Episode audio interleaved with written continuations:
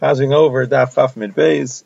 So at the bottom of Chaf Mid Alaf, Yechon said is a chazaka ein adam mishamer mashi b'ad chavera. So the Gemara asks from the Brisa that says that if somebody's donkey drivers and workers were carrying his taharis, even though he goes very far away from them, even a mil away, the taharis is still tame. Unless he told them, you go ahead and I'll follow later. So then, as soon as they're out of sight, we assume it's tame.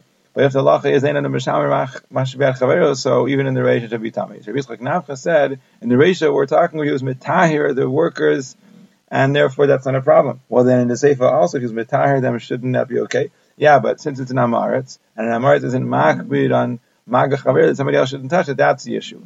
Now, why isn't that an issue in the ratio? Because in the ratio, you could come there chakalso and you can come suddenly.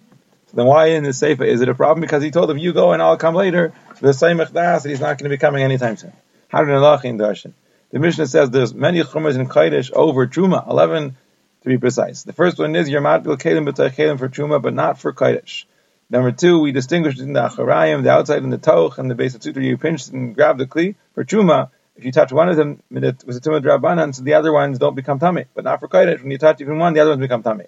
Number three, when you carry midras, you can carry Truma, but not Kaidish. Number four, the Begadim of people who eat Truma are midras for people who eat Kaidish. Number five, when it comes to being mat bil kalim for kaidesh, you have to untie and dry the kalim, and only after the two you can tie them up. By truma, you can have the kalim tied up beforehand and then be mat, as long as it's usually tied.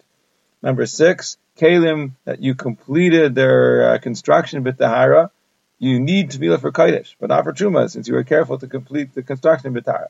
Number seven, a klis mitzar puts inside for kaidesh, but not for truma.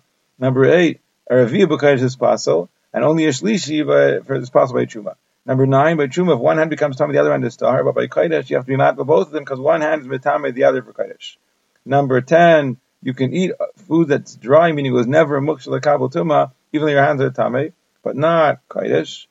And number eleven, an Einin and a Mechusik need tevilah for Kaidesh, but not for Truma.